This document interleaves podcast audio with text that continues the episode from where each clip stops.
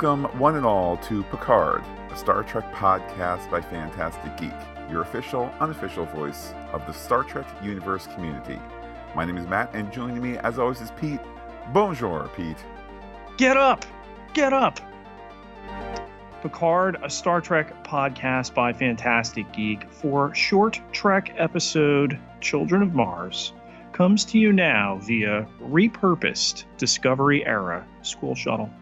Pete, so happy to be A, talking Star Trek, B, talking Star Trek Picard. To those listening on the Discovery feed, welcome. We're going to be switching things over to the Picard feed for, you know, Star Trek Picard. To those listening on the Picard feed, can't believe, Pete, that we are within two weeks of getting the show. And to those, the most stalwart listeners of all listening on our pop culture podcast feed, you'll know that you'll continue to get everything we do when subscribed over there. Yes, we're just under two weeks now. We're recording this on Saturday, January 11th. The uh, premiere of Star Trek Picard, of course, in these United States, Thursday, January 23rd. Elsewhere, the next day. Uh, we will be our podcast for that first episode on Saturday, January 25th but a whole host of fleet news prior to that, Matt. Yes, uh, between now and then, indeed, specifically on January 15th, that's a Wednesday, at least on Earth. Uh, Pete, that's when we're going to be discussing our Picard primer. What's uh, what are all the particulars for that? The Star Trek Twitter account had put out a list of episodes not as required viewing, but very much important towards the Picard premiere. Uh, those episodes being from the next generation Datalore, uh, best of both worlds, both parts, family, IQ, and then one Star Trek Voyager episode, The Raven, that of course featuring Seven of Nine. So, certainly looking forward to talking about those in the coming days, and we will do a proper uh, Picard season preview uh, that'll be coming out on January 20th, uh, the Monday, so that same week that, uh, well, that the show drops. So, we spent November and December in the Marvel Cinematic Universe, in the Star Wars universe, and both of those certainly special to our podcasting hearts. But Pete, glad to be back here in Sector 001 talking Star Trek. Yes, definitely a fantastic geek favorite.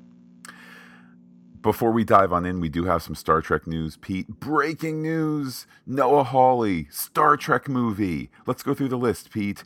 Uh, does it have a cast? Uh, no, and if it does, it's probably going to be a new cast. Okay. Does it have a date? It does not. Does it have a script? That I don't know. Uh, I think the answer is no, in part because he doesn't know what characters are going to be in it.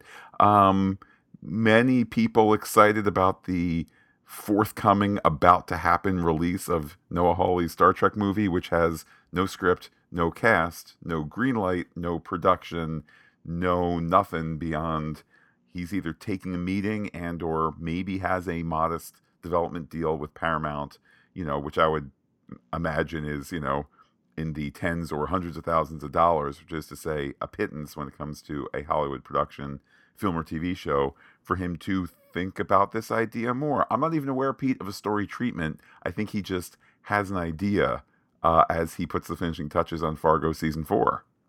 Yeah, I ran a poll on Twitter. Will Noah Hawley's Star Trek movie get made?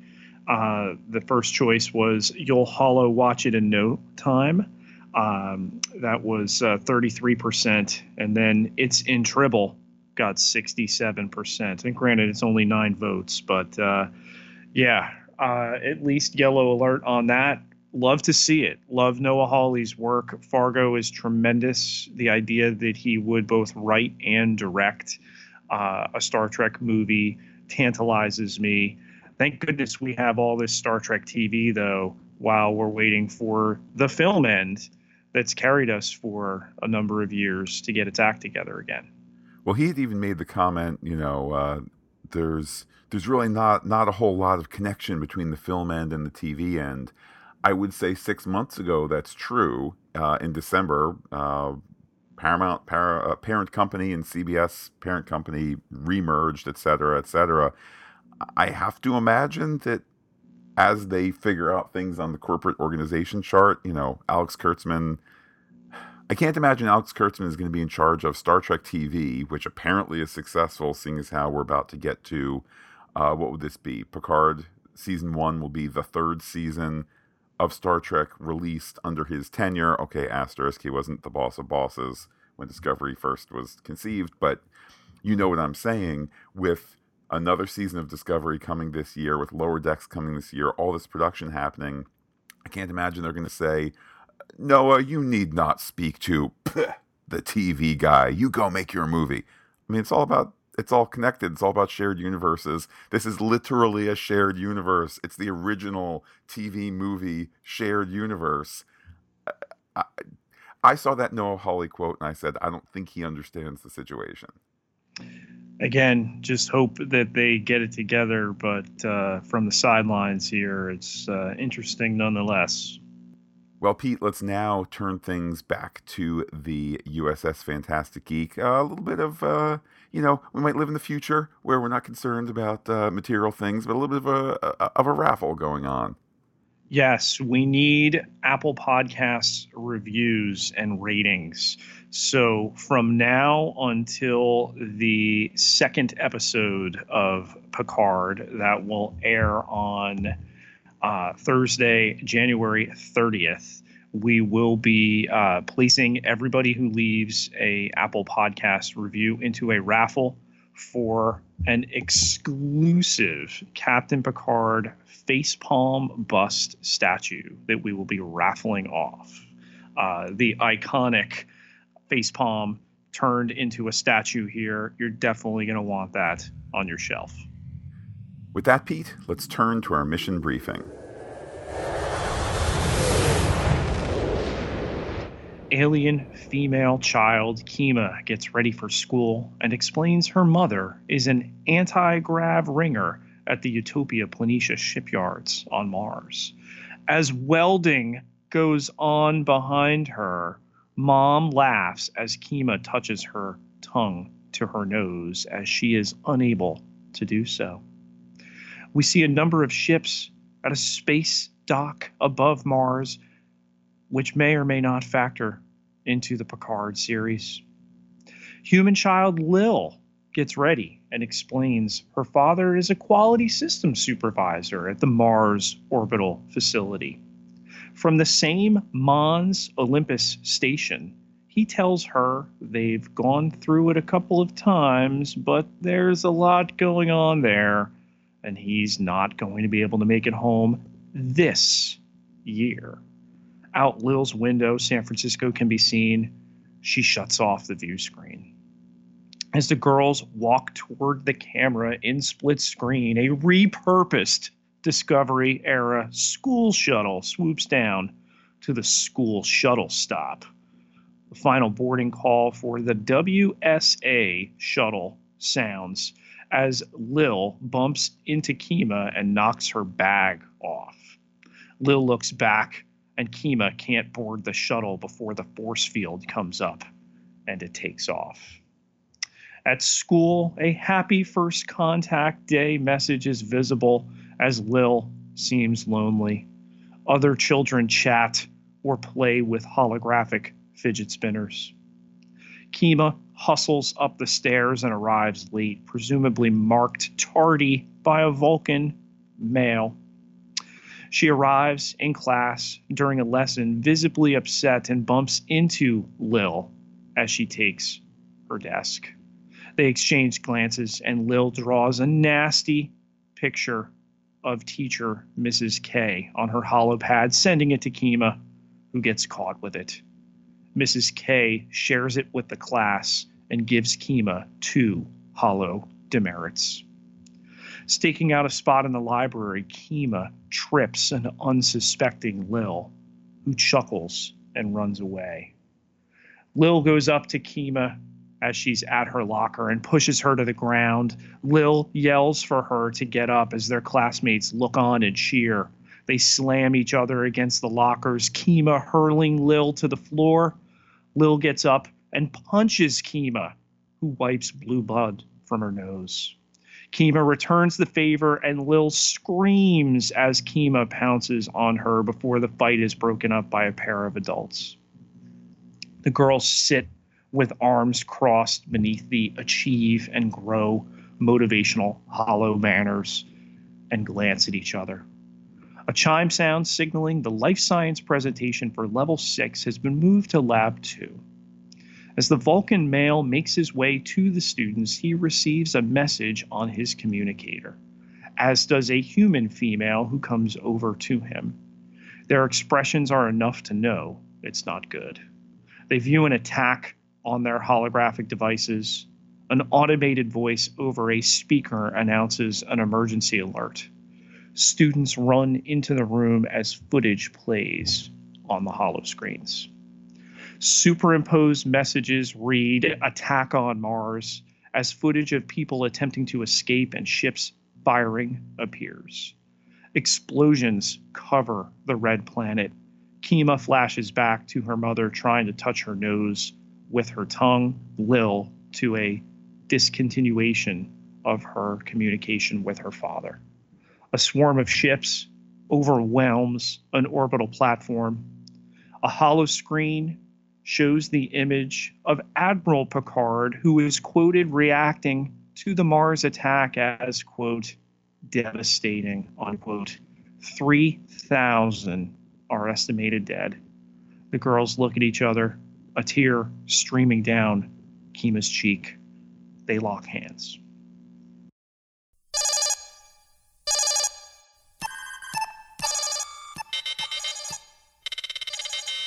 Pete, an incoming threat analysis. In this, an episode that features its own threat analysis. Let's start with the barely seen but on screen uh, identification of the attackers on Mars being rogue synths.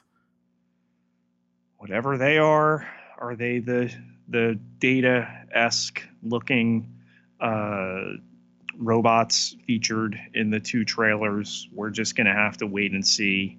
Um, might this short trek have done the the slightest better job in identifying the threat? Sure. I mean, the the ships kind of look Romulan in design. Maybe there's a connection. We know that the series takes place after essentially the uh, the, the Romulan evacuation. We're going to get all the exposition to fill in the gray areas, um, but tonally, they wanted us to have this prior to the series. So it remains to be seen what these rogue synths are, other than uh, robots, synthetic uh, people who have gone rogue. I I am okay with the fact that it is shown so fleetingly. I wonder if maybe the uh, the the crawling update there on FNN, which I assume is the Federation News Network. Um, I like that it's shown quickly, in part because this episode's villains, this episode's threat analysis, is not actually uh, the synths. It's not those who caused the 3,000 dead on Mars the conflict is between the two main characters uh, of Kima and Lil, it obviously comes to a head uh, with the attack, and that's where they have a you know a, a, better understanding of each other and their their immediate new and fresh uh, sense of grief. Um, but I, however, this is backing into Picard. However important this is in the understanding of that attack, et cetera, et cetera, I thought that this was a wonderful standalone short trek. This is making use of the short trek model in a way that maybe has only been equaled by Calypso, and this might have surpassed Calypso. Very interesting in the presentation. We've never seen this much of a glimpse into schooling, into education uh, in Star Trek in one particular vein.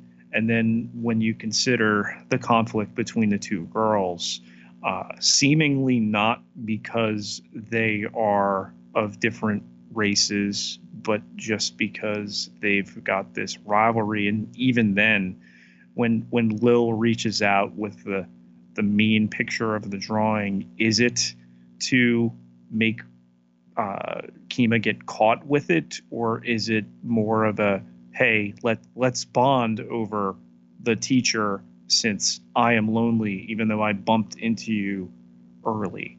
Uh, as as two males or two human males are going to podcast here, we we can't get in the uh, the human female and alien female mind.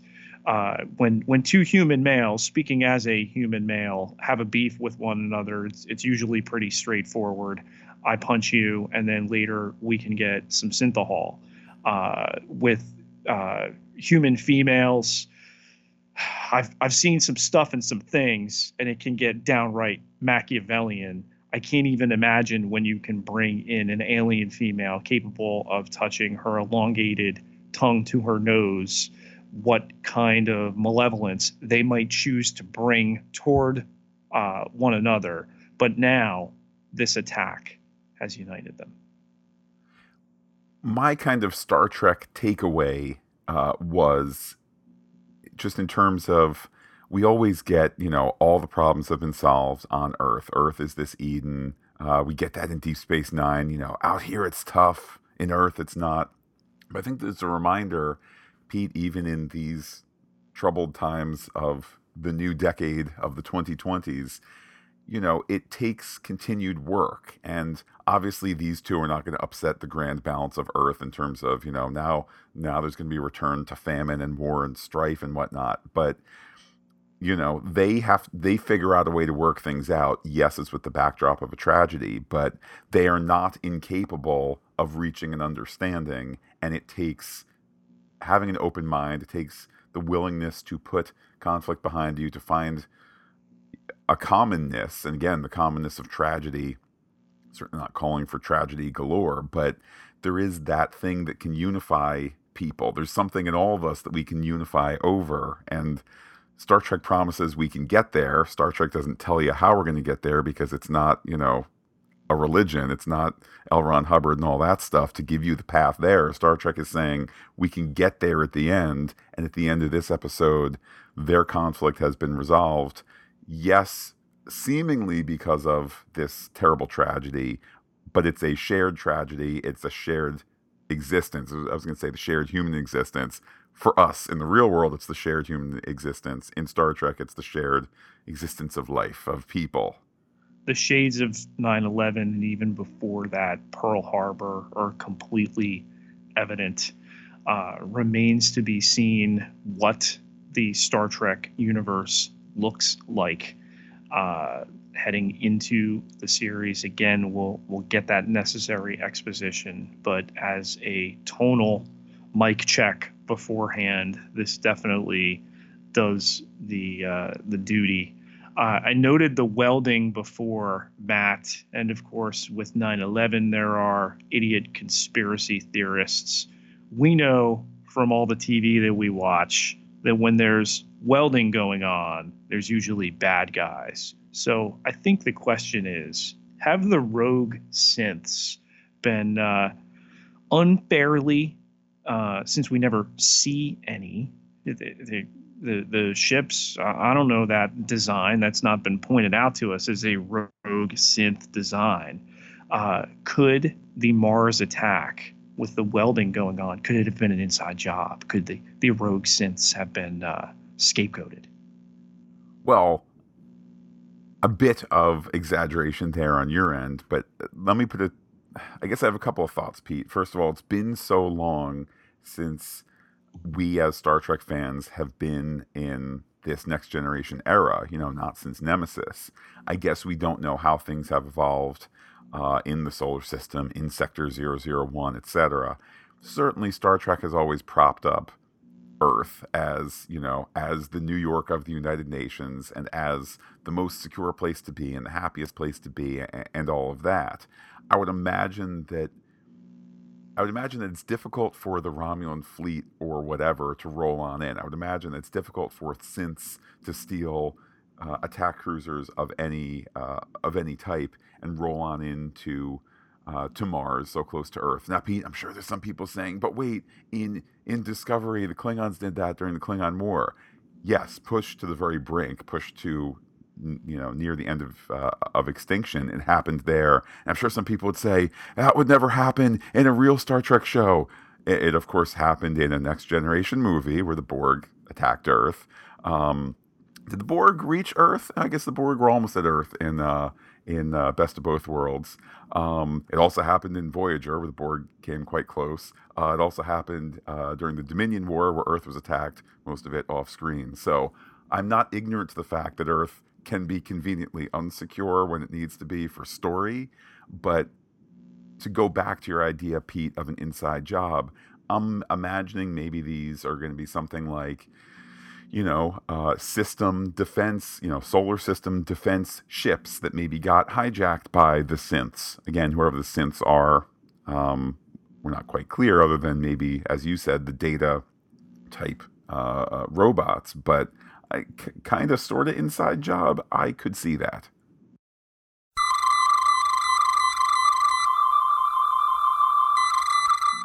Pete, let's look on long range sensors. Here's the issue tearing apart the Trek fandom, Pete. I'm referring to B and B, buses and buttons. How did Star Trek get it wrong this time? Which one do you want to start with? I mean, if they can't use an older design shuttle as a school bus, I mean, come on. People are going to get upset about this now. Uh, some people were, and I'm I don't I don't know. There's need for much more discussion beyond that, Pete. Uh, I mean, clearly as a production, they used an existing 3D model within the world of Star Trek.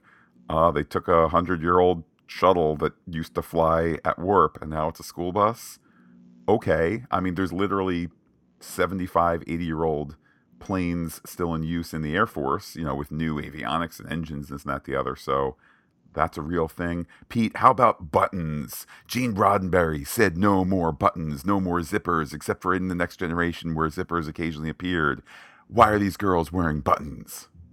Because tailors. because uh, I don't know if Gersha Phillips is doing like she does for Discovery the the costuming, but uh, because that's what happens when people make costumes. Like get over them having buttons as well. Well, how's this for an in-universe thing? I mean, plenty of plenty of institutions have uh, old-fashioned uniforms. You know, I think of I think it's West Point. You know, they the the formal uniform is something that hasn't changed in like 150 years. Uh, they could just be wearing old-timey old-timey uniforms with buttons. Like again, a not worth freaking out, and b there's in-universe answers if you stretch a bit. Pete, I guess that's why we're here to have these discussions this is the furthest set chunk of narrative we've ever gotten in the Star Trek universe to this point until Picard. I think really interesting that we set it away from Starfleet, that it would be at a school. Uh, its first contact day, so we know definitively that that's April 5th. Um, the last star date year we've ever been given was in Star Trek Nemesis was 2379. We've been told there's going to be a real time passage of time between that and Star Trek Picard. That would be 18 years for us, 18 years for them. That would make it the year uh, 2397, which would set it two years past the events, again, what had happened of uh, all good things. With that, Pete, let's go to hailing frequencies. Hailing frequencies open, sir. Hello, Matt and Pete, and all listeners to Fantastic Geek. This is Fred from the Netherlands with some feedback for Star Trek Short Track, Episode 10, aka Season 2, Episode 6. And if I'm already talking about arbitrary names, is this a Star Trek Discovery short track? Is this a Star Trek Picard short track? Is this a Star Trek short track? Because in the beginning, all short tracks were called, as far as I know, Star Trek Discovery short tracks. But I think it is going to be a Star Trek short track, period. And if you're not knowing anything about Star Trek Picard and you are living under a Star Trek rock, you could think this is in some way a Star Trek Discovery short track. But we probably will see a tie in into Star Trek Picard here. And what I expect is actually that we somehow will see these girls at an adult age because on the big screen at the end we see Picard, of course, as an admiral, and we know from the trailers that at the start of the series he is decommissioned. So it's at least a little later, but perhaps even a, quite a bit later. So that would mean that these girls are somewhat older. The other possibility, of course, is that the attack on Mars by synth the tie in, and it has nothing to do with these girls. One nitpick we see, of course, that Mika is tripping Lil in the library, but Lil is studying a book there. Do they really still have books in the 23rd century? Come on. Or is that a kind of archaeological archive? This, especially if you compare it to what kind of devices the teachers have and also what kind of translucent pads they have in the classroom on which Lil is drawing Mrs. K, the teacher.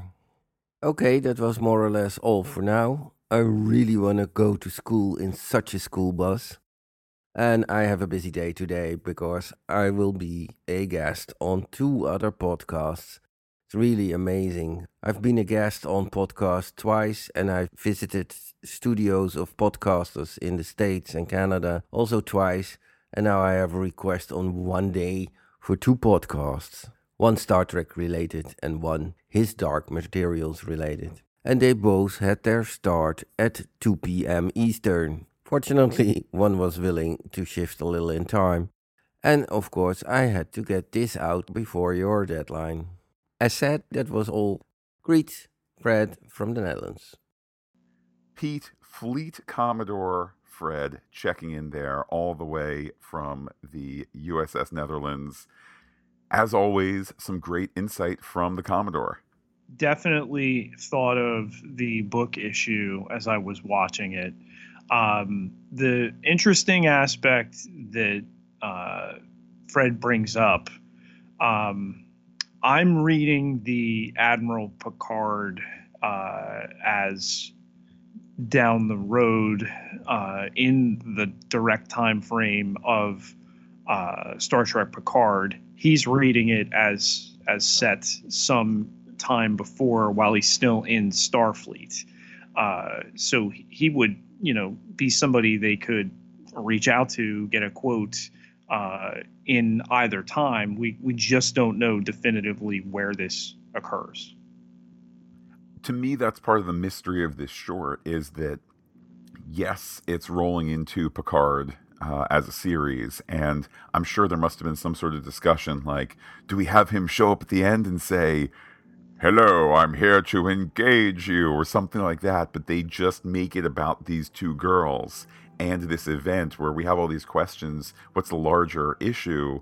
But it's also this self-contained story. Again, it's kind of almost in opposition to the original concept of the shorts, which is they're standalone, surprise, they're super important. Some of them were even filmed during episodes, they're episode extenders. And this is just this wonderful little thing that exists for six and a half minutes. Well, Pete, as we gear up for Picard, talking about those essential episodes, our preview of the series, the series as a whole, this all brought by the people who support us on patreon.com slash fantastic geek everybody who contributes gets access to exclusive podcast content. Just takes a dollar to get you in that door. A merely space quarter a month uh, to do that. So get yourself over to patreon.com slash fantastic geek today. All sorts of goodies on the Patreon website, but there's one, Pete, that's always free. How can people open hailing frequencies with you on Twitter? You find me on Twitter at Pieter, P I E T E R J Ketelaar, K E T E L A A R, 11,041 followers. Can't be wrong. And while I'm personally on Twitter is looking back lost, do be in touch with the podcast. Comment on fantasticgeek.com. Check us out on Twitter, Instagram, Gmail, where we are Fantastic Geek as well. But wait, Pete, there's more. Facebook.com slash Fantastic Geek with a PH, all one word, like it today. We will be back in the coming days to talk about those essential Picard prep episodes. With that, Pete, I will say adios to all listeners and give you the final word. Devastating.